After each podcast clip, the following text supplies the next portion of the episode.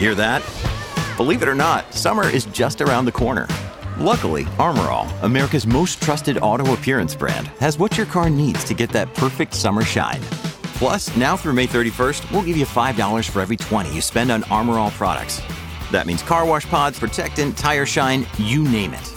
Find out how to get your $5 rebate at armorall.com. Armor All, less work, more clean. Terms apply.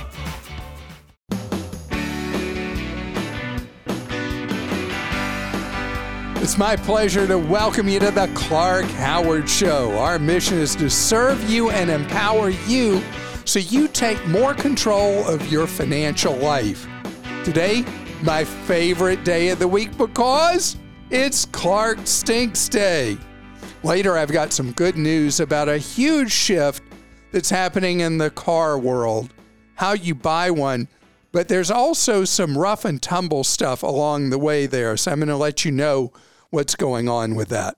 So if you are new to our podcast, Clark Stinks is a segment where I get to hear where you feel I didn't do my job well. It's really important because when you do what I do for a living, giving people advice about their wallet, there are a lot of areas that have nuance to them, a lot of gray, and there'll be times I'm just thick in the head and miss something. So it's really, really helpful to me that I not have the last word, that we share what we do here and all learn together as all members of the same team, helping empower each other. And so you can go to Clark.com/Clark Stinks and post where you feel something you've heard is not cool. And then Krista goes through posts on Clark Stinks and shares highlights with you right here on the podcast. I should have never encouraged you to speak. You must think I'm pretty stupid. You should be ashamed of yourself. Well, maybe I'm wrong. Maybe I'm wrong. Maybe you're right, pal.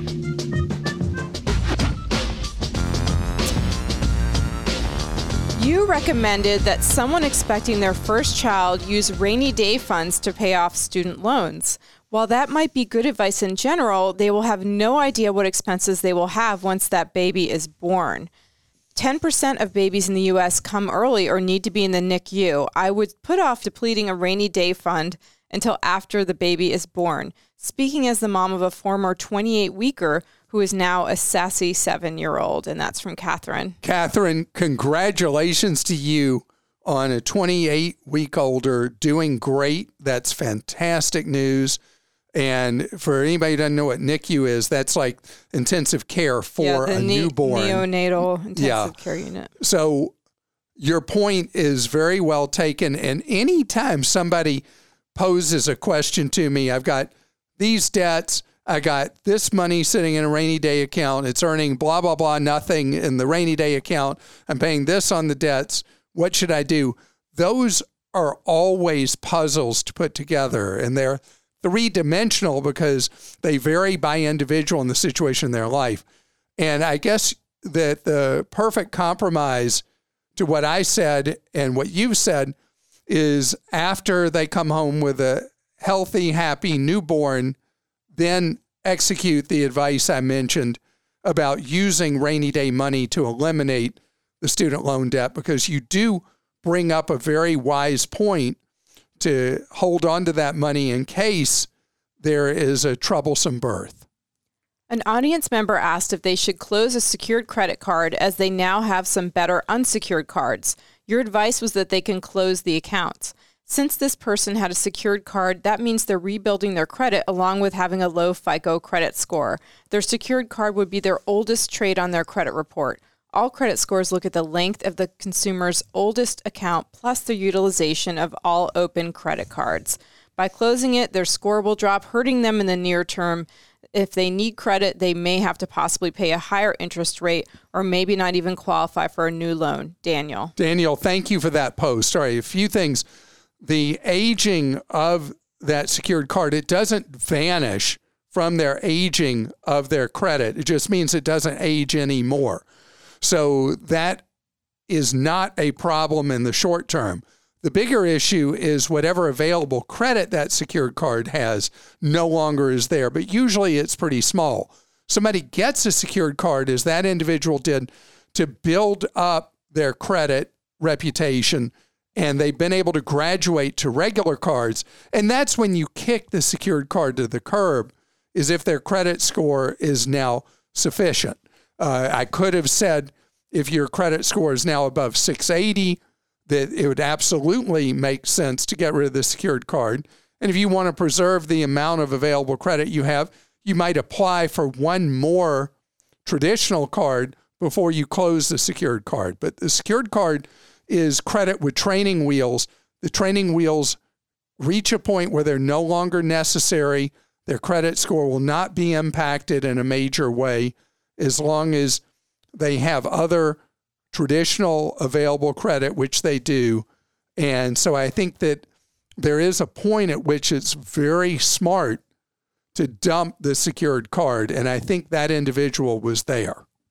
It's not the people at retirement age getting out of the workforce. It is people of working age. Do your research. And that's from Orville. What does he mean exactly by that? I think when you talked about people who are like on the bubble, and then when you talked about the labor shortage, you said it's people who are nearing retirement age or out retirement age that are just saying, forget it, I'm not going back to work.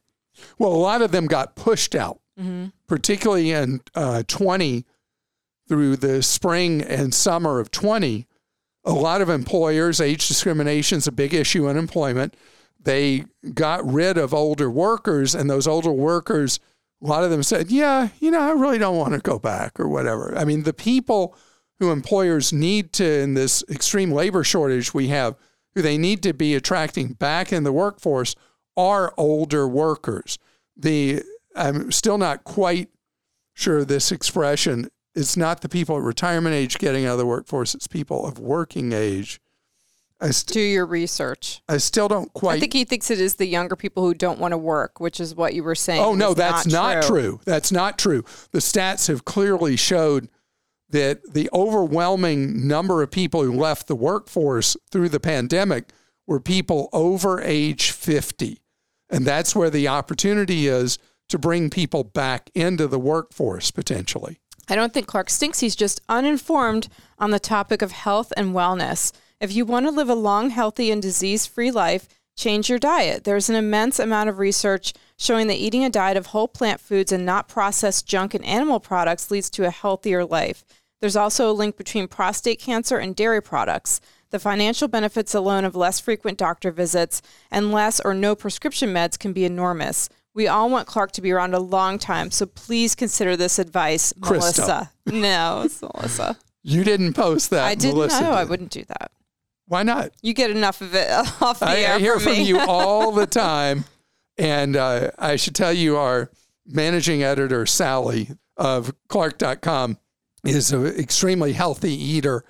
And when we have a staff lunch, we always go to one of her ultra healthy places to eat. And I've found a number of healthy choices that I've enjoyed eating thanks to Sally. And you've cut back on your diet soda. I have over the years, I have improved my diet, but for someone like Melissa, I'm not close to where she would want me to be. I'm not close to where you would want me to be. Progress, not perfection. Well, I am a long way. If you want to see a factory second human being, you are looking at him. I am so far from perfect. Man. Love the show, but you missed the mark on roadside service from the insurance provider. As an insurance agent who works with many insurance companies across multiple states, I've not encountered a single time in 10 years that a client has had rates go up due to roadside service claims, nor do any of my carriers underwrite roadside service claims from a premium standpoint. They may and will choose to just not offer it as a coverage if it has been used too often in the past. Using warning never in your letterhead is unfortunately a scare tactic and will cause more confusion to the public than the actual good advice, Joe. Joe, thank you.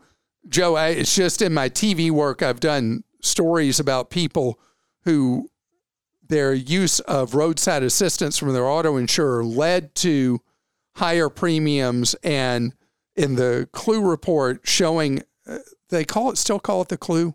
Yes, they do. I just looked that up recently. Using the Clue report to put that as an at-fault claim for somebody is a terrible underhanded tactic of, let me say, some auto insurers.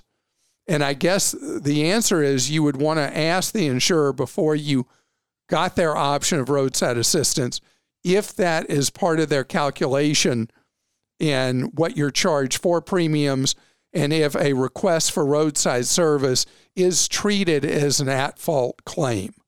Because if it is, then it's a terrible option to get it from an auto insurer. You telling me that you've never heard of that in the last 10 years is really important news for me to hear. It means I have to be softer in how I talk about that.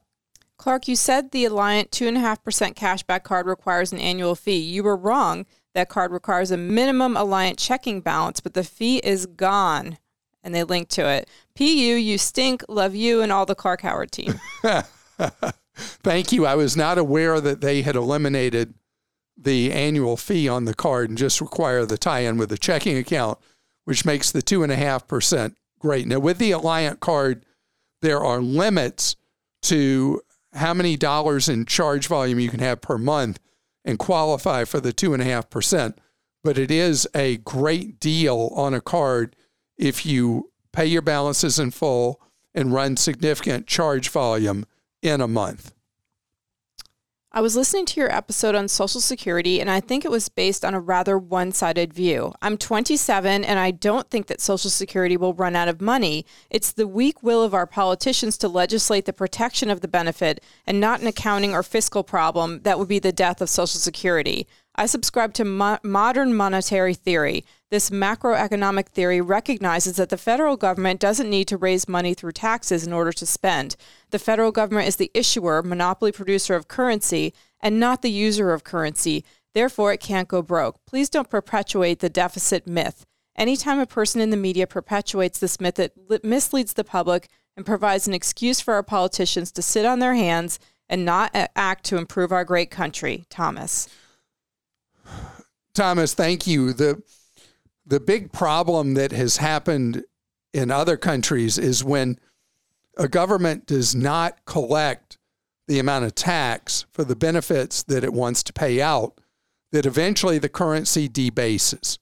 And that is a danger for us with the enormous deficit spending we're doing in the United States. It also crowds out other important priorities we have as a country.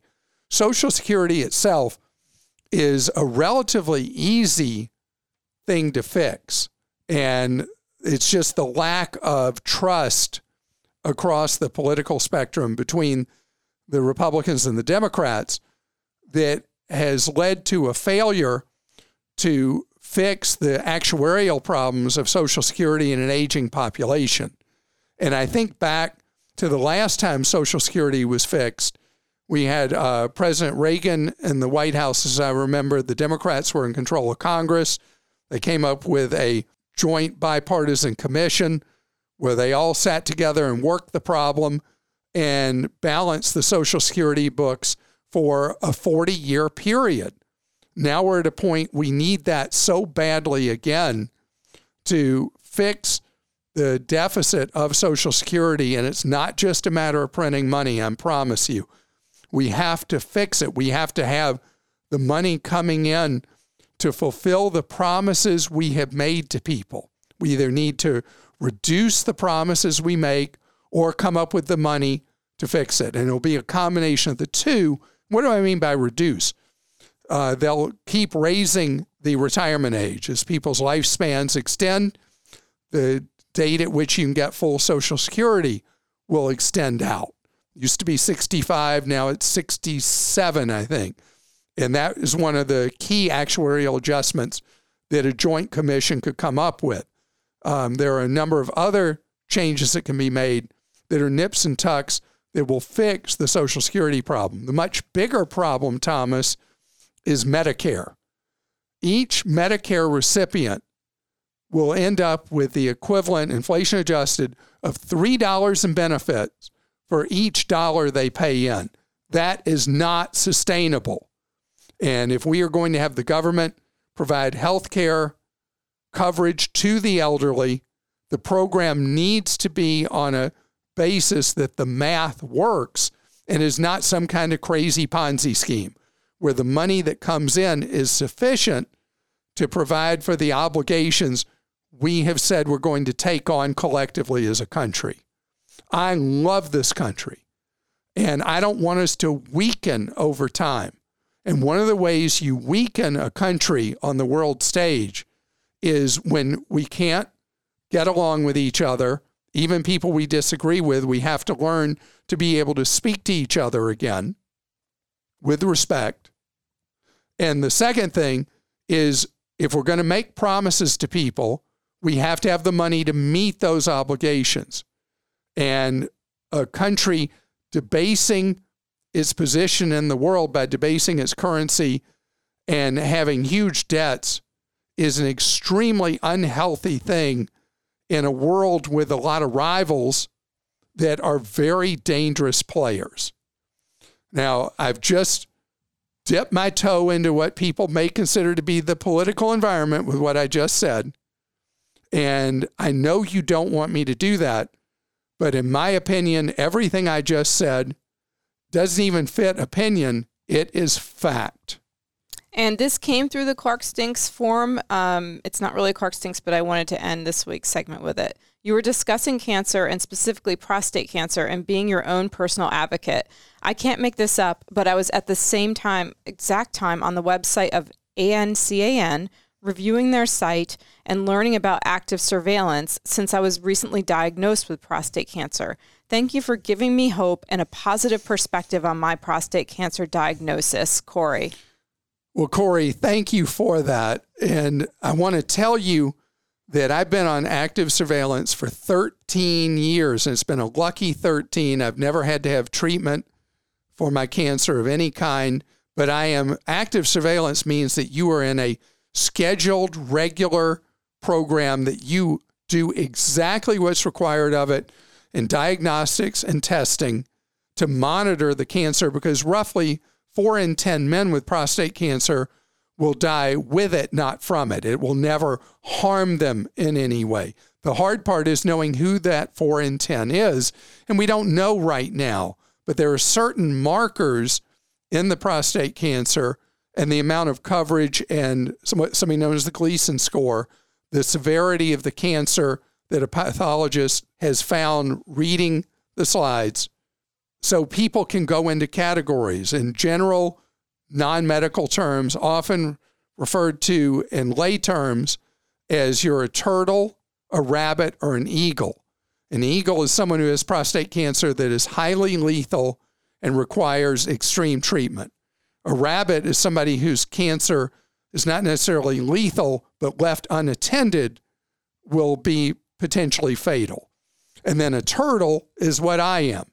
And that's someone who has very slow-growing, very small amount of cancer that, knock on wood, in 13 years has never shown any meaningful growth in me, and I may not ever have to do any treatment at all. I may be able to stay in a surveillance program for the remainder of my days.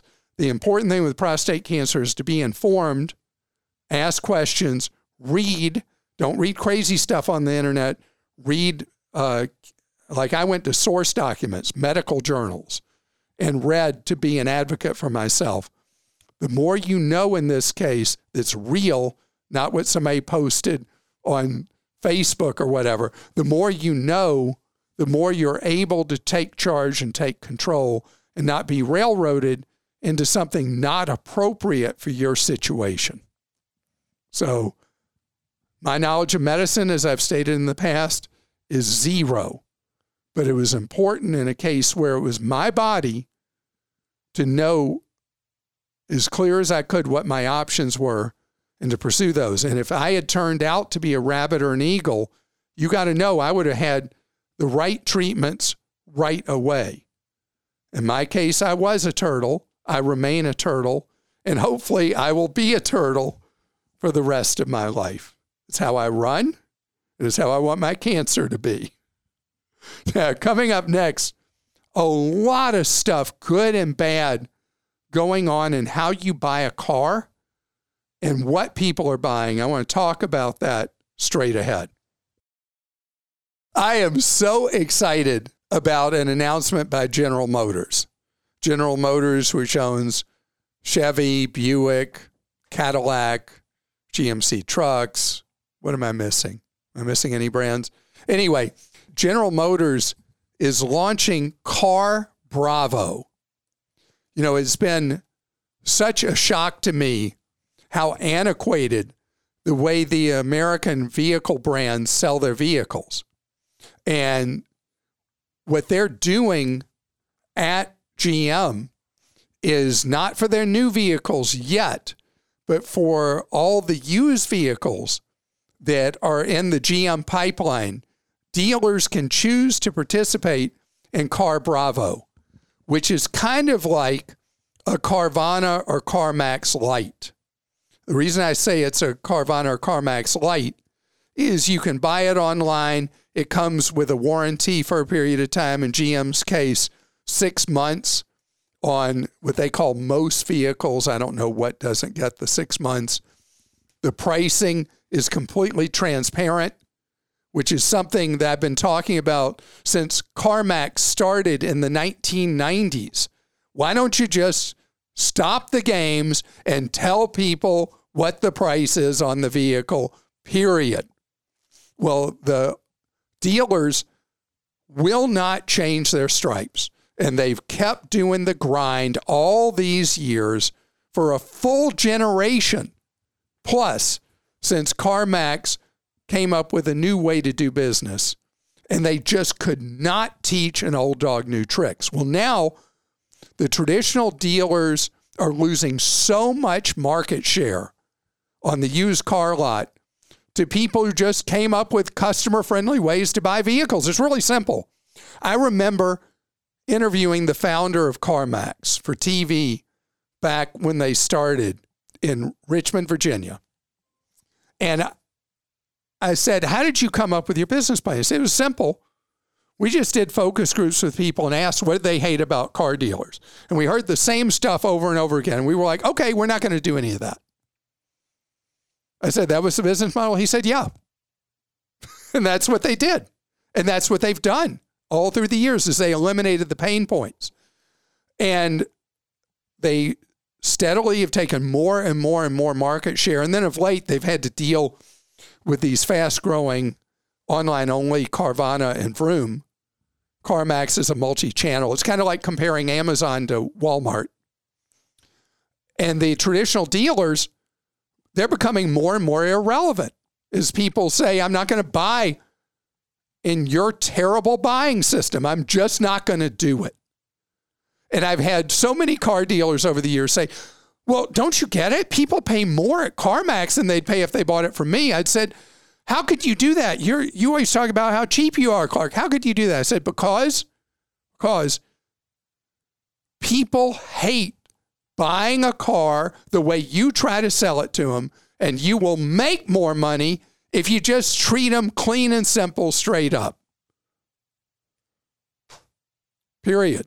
And GM is trying to bring its dealers kicking and screaming into CarBravo. What's missing from CarBravo? You buy a car online, you don't have a right to return it. No questions asked for a period of time, at least not in their initial design, like you do from Carvana, CarMax, other people. GM, you got to fix that. And if dealers don't want to live with that, then they can't be part of CarBravo, because they got to do all this other stuff to be part of CarBravo. But this is simple stuff. You tell people what it's going to cost. You don't sell them a piece of junk and say, we're washing our hands of it, it's your problem. And that's all you got to do. I mean, it really is. It's so funny in business how often businesses make things so much more complicated for me as a customer or even for their own operations. Because I'll tell you something, even if you're not interested in buying a car, go on Carvana and see how long it takes to buy a car. If you know exactly what you want, it's under 10 minutes to complete the whole thing. You go to a car dealer, typical time at a car dealer is 4 to 6 hours Crazy, huh? So I hope that this is the start of a whole new way of doing things, because we've had these problems lately with the Chevy dealers ripping people off who are trying to buy the new really hot Corvette. I think it's called a C8. Looks like a Batmobile. People are hot for them. And so GM tried to make this a really approachable, affordable supercar. And then the dealers are marking up a $60,000 car to over $100,000. Say, hey, supply and demand, we're going to do this to you. Completely defeating what GM was trying to do in the marketplace. Now Ford is having these horrible problems with dealers on the F-150 Lightning. The demand for the electric version of the F-150 is off the charts. And so people who paid deposits, dealers are now saying, hey, yeah, you're never going to see that thing unless you pay us all this extra money. And Ford has sent out a warning to its dealers that they're violating the terms of their dealership agreement with Ford by ruining Ford's reputation and how they're treating people. And I know, you'll say, well, Clark, you're completely free market. Why shouldn't the dealers be able to do this? Is this what the market is allowing? Here's the problem with that. Dealers have gotten anti-competitive laws passed in, I think, all 50 state legislatures that prevent free market sale of vehicles. What's free market sale of vehicles? Okay, if I own a business and I'm Starbucks, Krista has one of her overpriced Starbucks. Was this one $2.99 that you paid today? I think it was like $3.08. $3.08 for this Starbucks. So if I'm Starbucks, I open a location, people come in, they talk to the barista, and they write your name on it, and then your coffee shows up for $3.09. The car business works differently. The dealers got these unbelievably anti-competitive laws through the legislatures that say, if I am Starbucks Cars, I can't sell my car through my own Starbucks. I have to pay Jim over here to open a Starbucks store, and he marks up what I've sold him to then sell to the public. So don't tell me it's free market, because it's not, because the dealers have fought everywhere in the country against Tesla opening their own stores.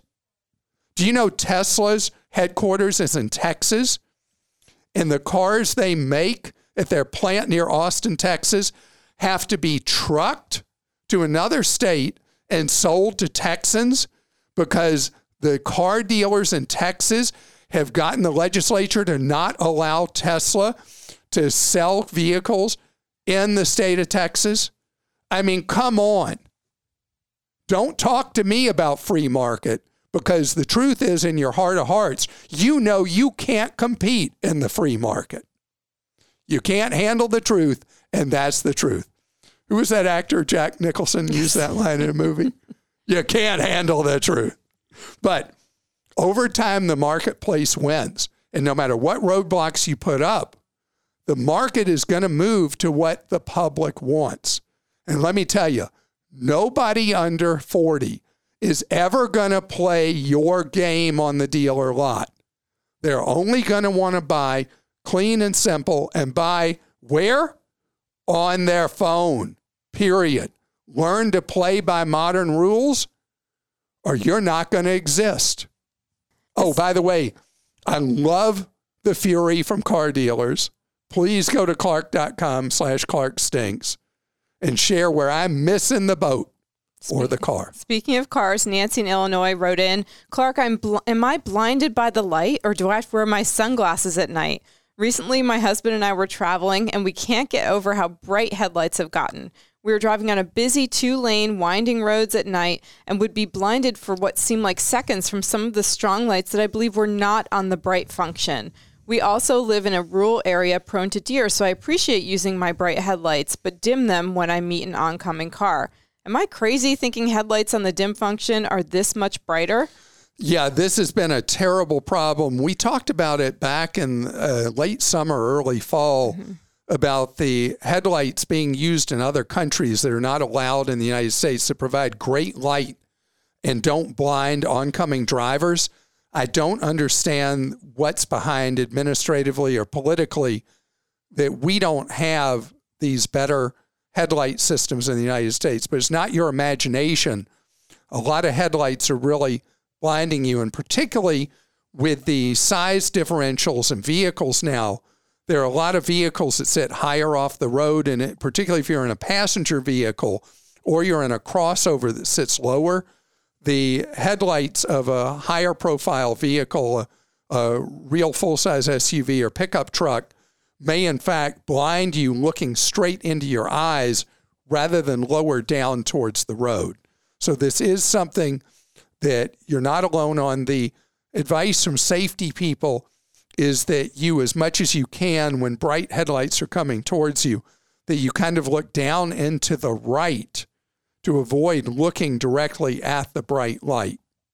From JP in Georgia, people are quick to cut the cord, but don't ask about the repairs that come with damages from normal wear and tear, faulty wiring, upgrading lines, and basic replacement of devices that don't come with your current provider. Is there a standalone insurance company that covers these types of things that normally are covered with a contract with a big box cable company? Obviously, there's your home insurance coverage, but when you think about it, the cost of replacing a burnt wire from the telephone pole to the house and or wiring that is damaged within inner walls, which then requires a person that installs sheetrock and possibly a painter to match the color of the interior walls, becomes almost impossible to cut the cord. So this is fascinating because this isn't on my radar at all. Have you? No. I don't think we've ever had a post or a question or a complaint about the deterioration. Because it would be about your internet connection more than anything. Right. The good news is that we're getting closer and closer to internet connections being very reliable that are wireless. And you won't even have wires that you're having to depend on coming into your home. I'm just intrigued by it because it's not something that I'm aware of or even feel comfortable commenting on.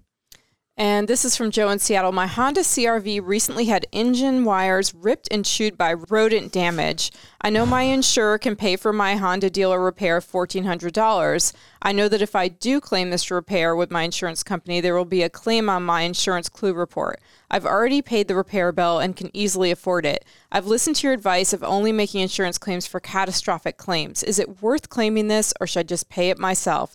I've been driving for over 20 years, and I've never filed any claims on my home or auto insurance. So, Joe, I hope that your deductible is at least $1,000 on your auto insurance. And if it's not, raise it to $1,000.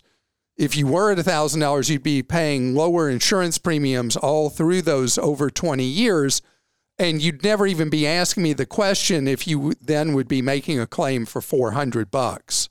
So I would... my philosophy is you want to be your own insurance company for what for you is obviously a smaller amount of money. It makes no real difference in your life paying the $1,400, but having your perfect no claims history with your insurer would be ended potentially by filing this claim. I would not file it.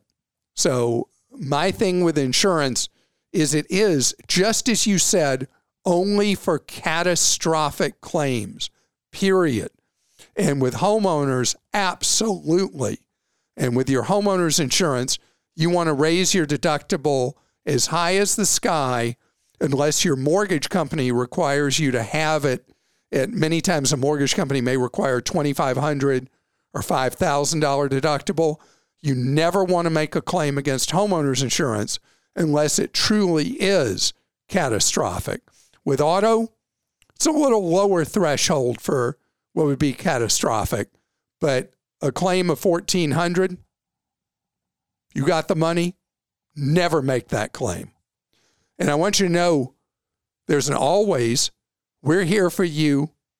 They used to say, I remember in the 90s, 24/7, 365, we are here for you around the clock at Clark.com and ClarkDeals.com with consumer advice you can trust for your wallet at Clark.com and the best deals of the day at ClarkDeals.com. We also have the opportunity for you to get free off-the-air off the air, off the podcast advice, where you can get one-on-one advice Monday through Friday, Eastern time zone, 10 in the morning till 4 in the afternoon. And you got to talk with one of the members of Team Clark in the Consumer Action Center, straight on, one-on-one. Their number, 636-49-CLARK.